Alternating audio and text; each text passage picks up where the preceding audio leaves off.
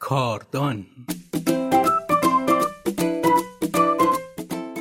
اولین کارخونه دنیا کارایی و اثر بخشی.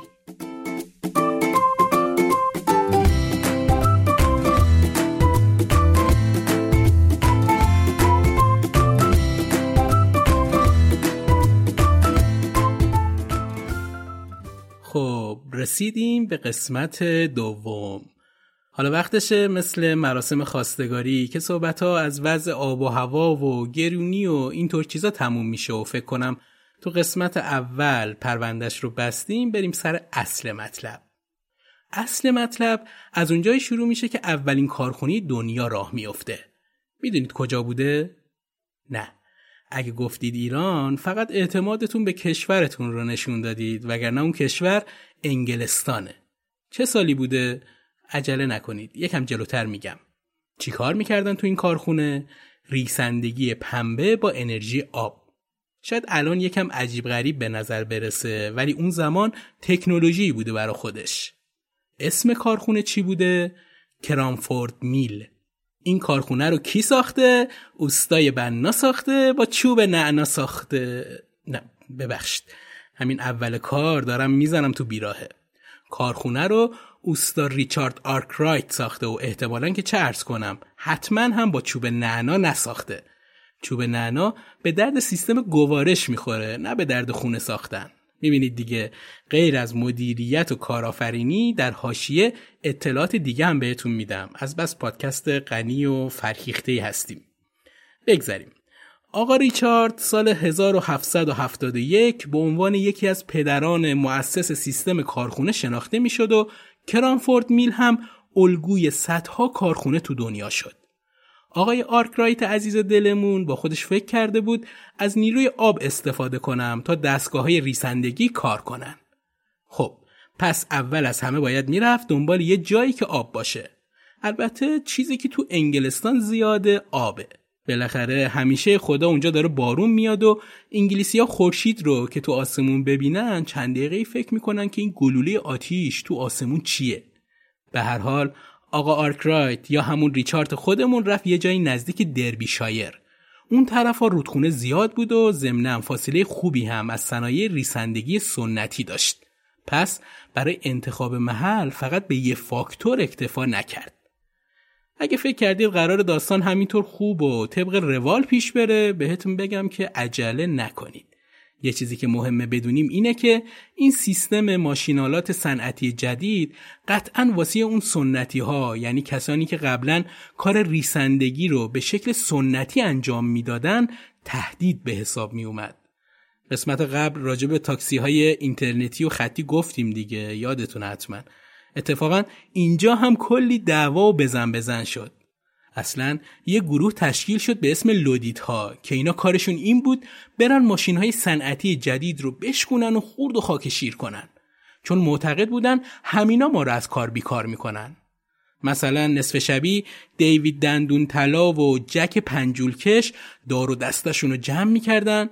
یه سری از این نقابای باب اسفنجی و پاتریک و جک گنجشکه میخریدن و می‌کردن سر کلی نوچه هاشون خودشون هم احتمالا جوراب پارازیان زناشون رو می‌کردن سرشون رو می‌رفتن با چوب و چماق به کارخونی آقا ریچارد حمله می‌کردن. البته چون نمی‌دونیم نقاب و جوراب های اون دوره چه شکلی بودن با همین چیزایی که امروز دم دستمون هست مثال زدم که خوب جا بیفته.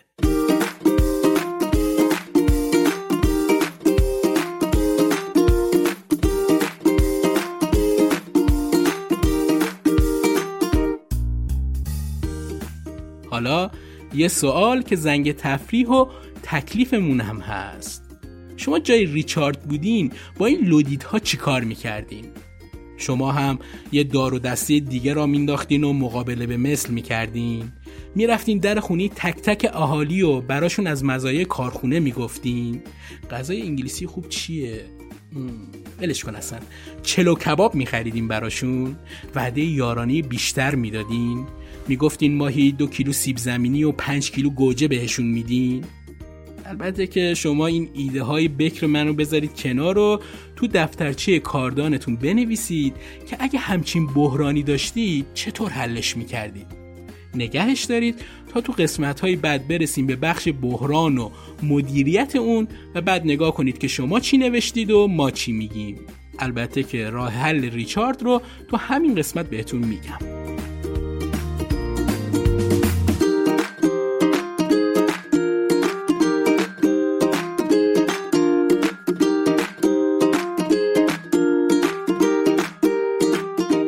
قبل از کارخونه های مثل کرانفورد میل تولید تو بریتانیا بیشتر خانواده محور بود.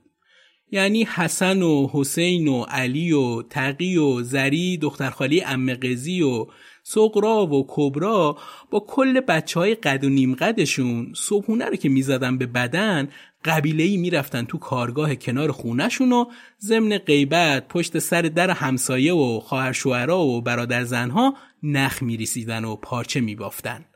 آخر شبم کرکره رو میکشیدن پایین و نخود نخود هر که رود خانه خود. پس یه موضوع مهمی اینجا اتفاق افتاد. قبلا ابزارهای تولید دست خود کارگرا بود یعنی اگه مثلا پیتر و برادران به جز تامی یه کارگاه نخریسی داشتن جا که مال خودشون بود هیچ قیچی و نخ و دستگاه بافندگی و همه دم و دستگاه اونجا هم مال خودشون بود اینا مواد خام رو معمولا از یه تاجری، اربابی، پیمانکاری می‌گرفتن تبدیل می‌کردن به پارچه و تحویل همون ارباب می‌دادن. یه حالت دیگه هم داشت. بعضیا خودشون مواد خام رو میخریدن، خودشون تولید می‌کردن و خودشون هم میبردن تو بازار میفروختن. مثل همین سهشنبه بازار و چهارشنبه بازارهایی که تو جاهای مختلف کشور خودمون هست. مثلا بیبی گل خاتون یه سری کلاه حسیری میبافه و بعد خودش می‌بره تو بازار بسات می‌کنه و میفروشه. با اومدن کارخونه کل این سیستم به هم ریخت. چقدر این کلمه به هم ریختن رو دوست دارم. قسمت قبلم یادی ازش کردیم دیگه اگه یادتون باشه. دیگه پیتر و برادراش صبح زود بعد از خوردن کلبچ انگلیسی نمی‌رفتن تو کارگاه کنار خونه نخ بریسن. باید می‌رفتن کارخونه و نخ رو با ابزارهای تولیدی که اونجا بود درست می‌کردن. قطعا اون دستگاه ها اونقدر بزرگ و گرون و پیچیده بود که نمی‌شد هر کسی تو خونش داشته باشه. حتی همون تامی برادر پیتر هم که خیلی ادعاش می‌شد و بقیه خونواده رو ناخون شست پاشم حساب نمی‌کرد نمی‌تونست از اون دستگاه بذاره تو خونش. پس پیتر و داداشاش از جمله تامی هر روز خروسخون می‌رفتن در کارخونه کامفورد میل کار می‌کردن و غروب برمیگشتن خونه پیش اهل و عیال. یه نکته ریز و مهم این وسط اتفاق افتاده نمی‌دونم حواستون بهش بود یا نه. نکته اینه که تا دیروز کارگران نتایج کارشون یعنی همون پارچه رو میفروختن اما حالا چی؟ اگه گفتیم حالا دیگه فروش محصول نبود و اونا دیگه توانایی کاریشون رو به کارفرما میفروختن. خب تا اینجا فهمیدیم ریچارد با روش های جدید یه کارخونه زد و پیتر و برادراش اومدن تو کارخونش کار کنن. پس ریچارد شد کارآفرین و با فرض اینکه خودش هم سرمایش رو گذاشته وسط مالک کسب و کار هم به حساب میاد. پیتر و برادراش هم میشن چی؟ درسته کارمند یا کارگر حالا اینجا یه سوال اساسی پیش میاد که اصلا این همه سغرا کبرا چیدم که برسیم به این سوال مدیر کیه؟ دقیقا تو همین جای تاریخ بود که کلا بحث مدیریت خیلی جدی اومد وسط حالا چرا؟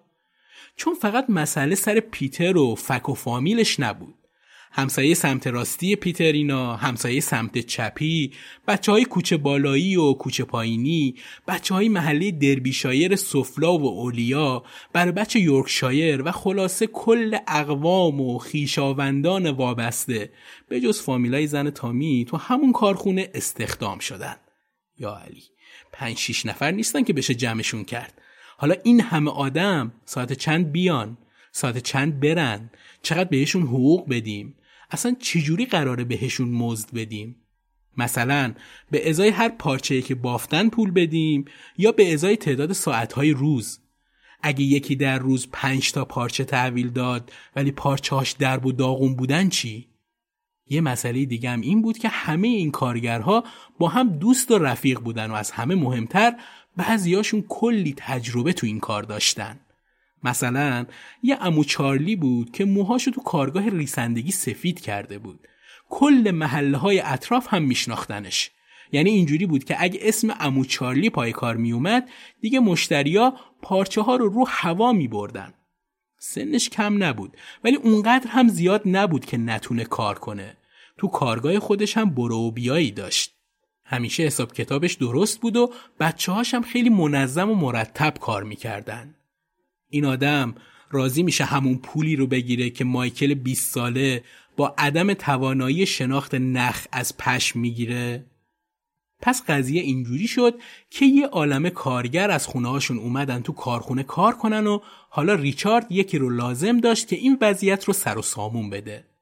یادتونه تو قسمت قبلی گفتیم هر وقت اسم مدیریت اومد بدون این عناوین کارایی و اثر بخشی میدرخشه. الان وقتشه که برگردیم به همون موضوع. امو چارلی یعنی همون مرد موسفید و جا افتاده و پرتجربه محل قرار بود تو کارخونه مدیر بشه.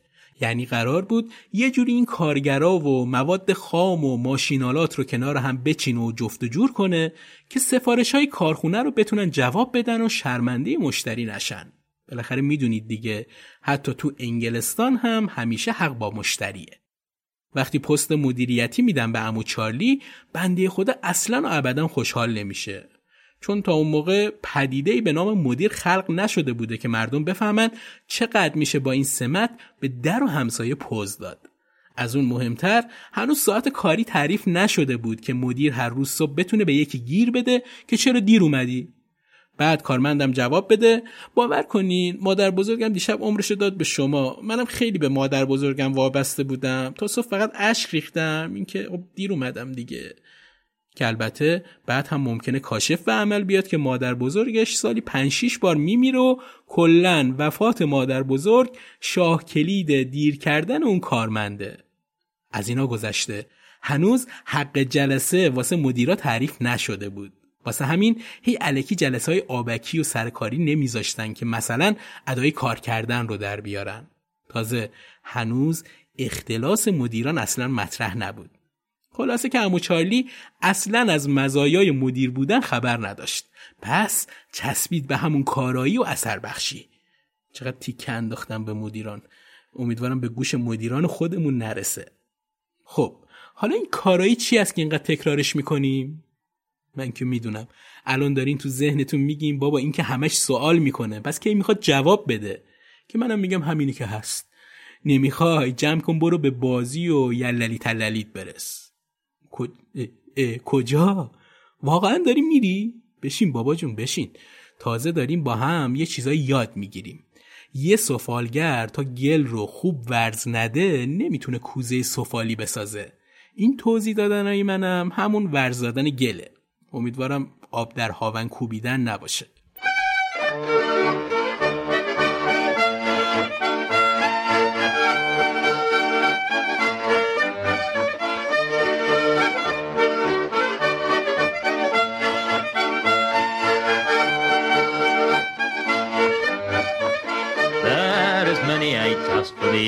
Folk and a man's a man away, who delves the coal and the iron ore and shapes the potter's clay. For this is the song of the Staffordshire man in Portage Gill in mine. Our fire shall burn and our mill wheels turn and the knot shall be our sign.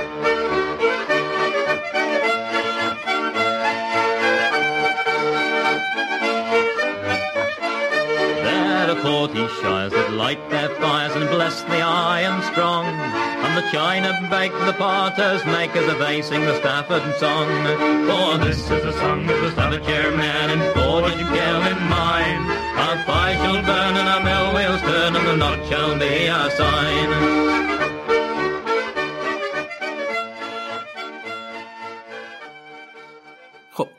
حالا که راضی شدیم بمونین می‌خوام قصه امو چارلی و دردسرهاش تو کارخونه کرانفورد میل رو واسهتون تشریح کنم. تشریح کنم؟ مگه جسده که بشه تشریحش کرد. شرح بدم. آره این بهتر شد. امو چارلی جون اولین روزش رو به عنوان مدیر محترم دایره مدیریت زیرساخت ریسندگی و سفارشات قریب الوقوع بافندگی شروع کرد. البته اون موقع عنوان نداشت.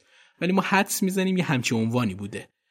اول از همه متوجه شد حتما باید اول صبح یه چای شیرین بخوره و قاشق چایخوری رو هم یه جوری هم بزنه تو استکان که دو تا قاره اونورتر هم صداشو بشنون. وگرنه ازش حساب نمی‌برن.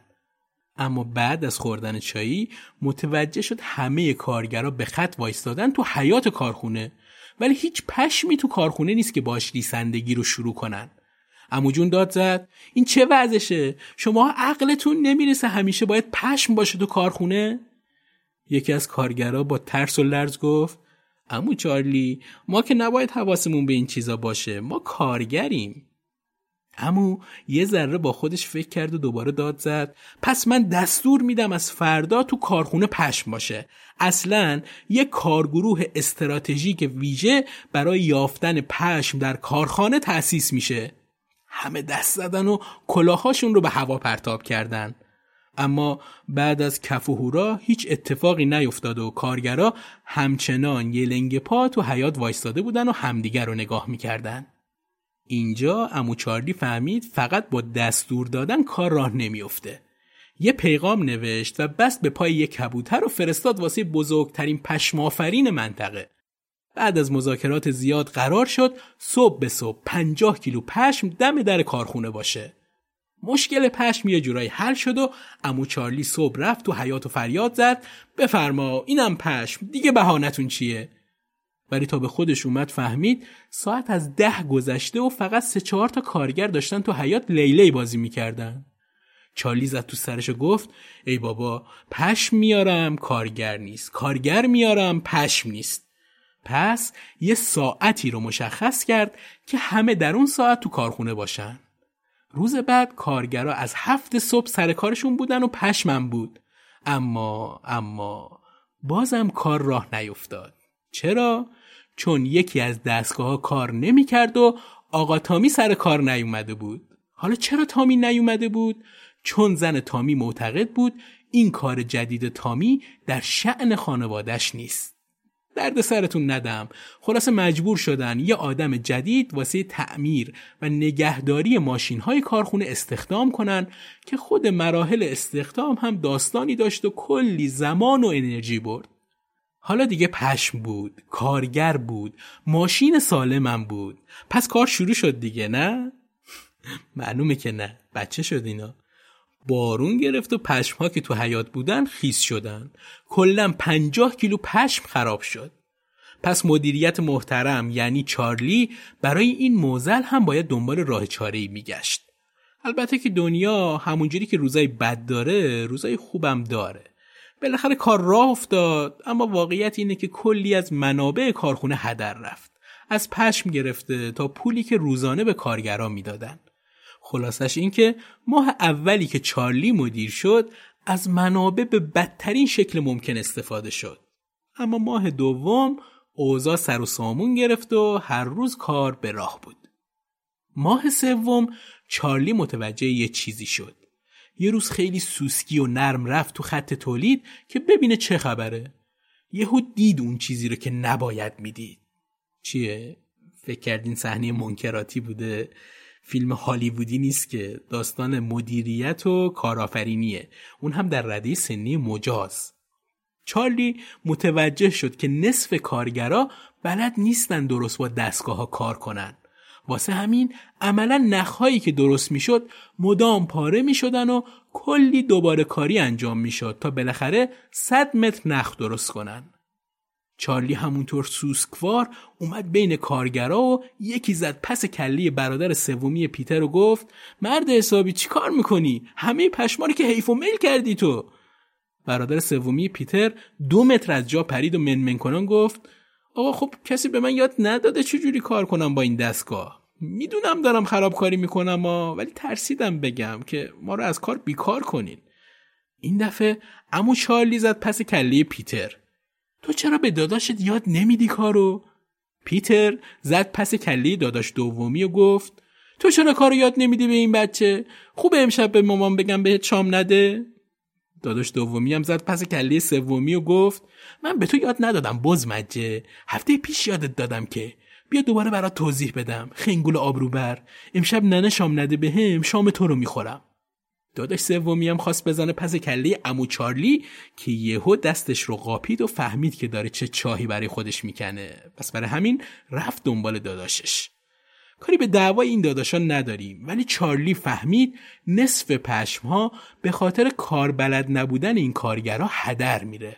تصمیم گرفت یه کارگر ماهر مثل همون داداش دومی پیتر پیدا و دوره آموزشی حرفه‌ای ریسندگی برگزار کنه.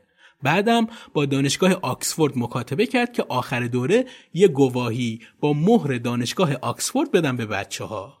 حالا دیگه منابع کمتر هدر می‌رفت.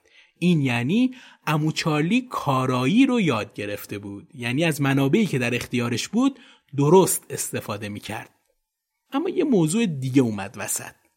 ریچارد یعنی همون صاحب کارخونه یه روز اومد تو دفتر امو چارلی یعنی مدیریت محترم و گفت عزیز جان قرار بود ماه قبل شیش تو پارچه بفرستیم واسه جورجی چارلی گفت جورجی؟ کدوم جورج؟ ریچارد گفت جورج خودمون دیگه چارلی گفت جورج خودمون کیه؟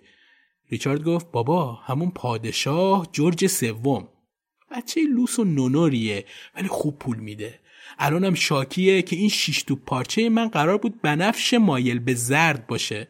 ولی اینایی که ما براش فرستادیم زرد مایل به بنفشه. لوس دیگه. ولی خب مشتریه و از قدیم گفتن حق همیشه با مشتریه.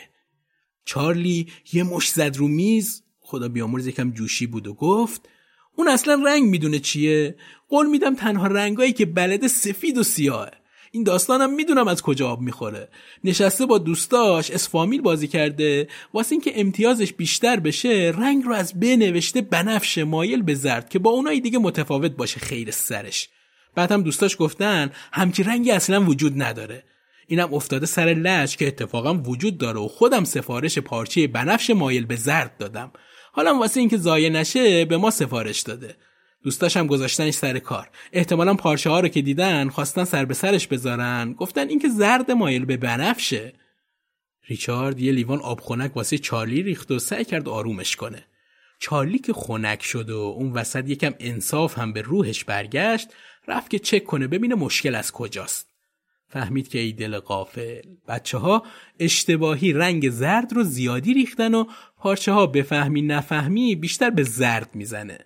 طبق عادت چند تا فوش غیرقابل پخش هم نصار خانواده پادشاه به خصوص همشیره های محترمه و مادر بزرگوارشون کرد ولی ته دلش قبول داشت که اون پارچه هایی که تحویل دادن دقیقا همونایی که پادشاه می‌خواست نبود. یعنی به زبون ساده 6 تا توپ پارچه دلخواه مشتری تحویل داده نشده بود. پس امو چارلی دقیق دقیق دقیق به هدف نزده بود. بقیه سفارش ها خوب بودن ولی این شیشتا برگشت خوردن. کل سفارش اون ما پنجاه تو پارچه بود که چهل و چهار تاش درست بود و شیش تاش غلط. اگه همه اون پنجاه تا عالی بودن معنیش این بود که اثر بخشی کار امو چارلی صد درصد بوده. ولی الان شما بگین به نظرتون اثر بخشی امو چارلی چند درصده؟ امیدوارم ریاضیتون برای درصد گرفتن خوب باشه. چون من که چهار چهار پنج بگذریم. پس تا اینجا یاد گرفتیم امو چارلی مسئول کارایی و اثر بخشی کارخونه بود. یعنی باید هرچی بلد بود رو میذاش وسط تا هم از منابعی که در اختیارش بود درست استفاده کنه هم نتایج درستی به دست بیاره. پیتر و داداشاش هم که کارمند بودن. ریچارد هم که یه جورای کارآفرین بود. چون زده بود به دل خطر. معلوم نبود که کارخونه رو را بندازه و موفق بشه. اصلا هیچکس تا اون موقع کارخونه این مدلی نزده بود. ریچارد همه این ریسک ها و عدم اطمینان ها رو به جون خرید تا یک کسب و کار راه بندازه. ریچارد از همون اولش هم احتمالا حدس می‌زد با یه تعدادی آدم ناراضی و خشمگین روبرو میشه که شاید دستگاهاشو خورد کنن یا مثلا رو دیوار خونش بنویسن زالو صفت فرصت طلب. البته معدبانش رو من گفتم. موضوع مهم اینه که ریچارد حتی خودش هم مطمئن نبود کار به کجا می‌کشه ولی دلش رو زد به دریا We marshal our ranks on the grey pit banks and our lads on the football field. If the cause be right, we are game for the fight, we never were known to yield. And this is the song of the Staffordshire men, forged in kiln in mine. Our fire shall burn and our mill wheels turn and the knot shall be our sign. Aye, this is the song of But dear man.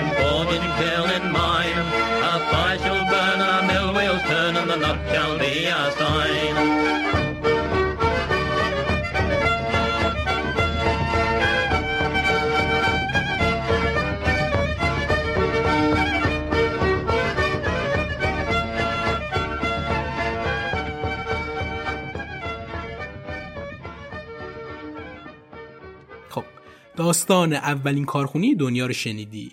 گوشه دفترچه کاردانت به این سوال جواب بده که دوست داشتی جای کدوم شخصیت داستان باشی. امو چارلی پیتر ریچارد پادشاه جورج سوم یا شاید دیوید دندون طلا جوابش رو بنویس و فکر کن که چرا اون شخص رو انتخاب کردی و تو چند خط توضیحش بده. بعدا سراغ این خطها رو هم از شما می‌گیریم. کاردان رو من محمد نازمی براتون اجرا کردم و پژوهش این قسمت رو هم یاسمن سعادت انجام داده.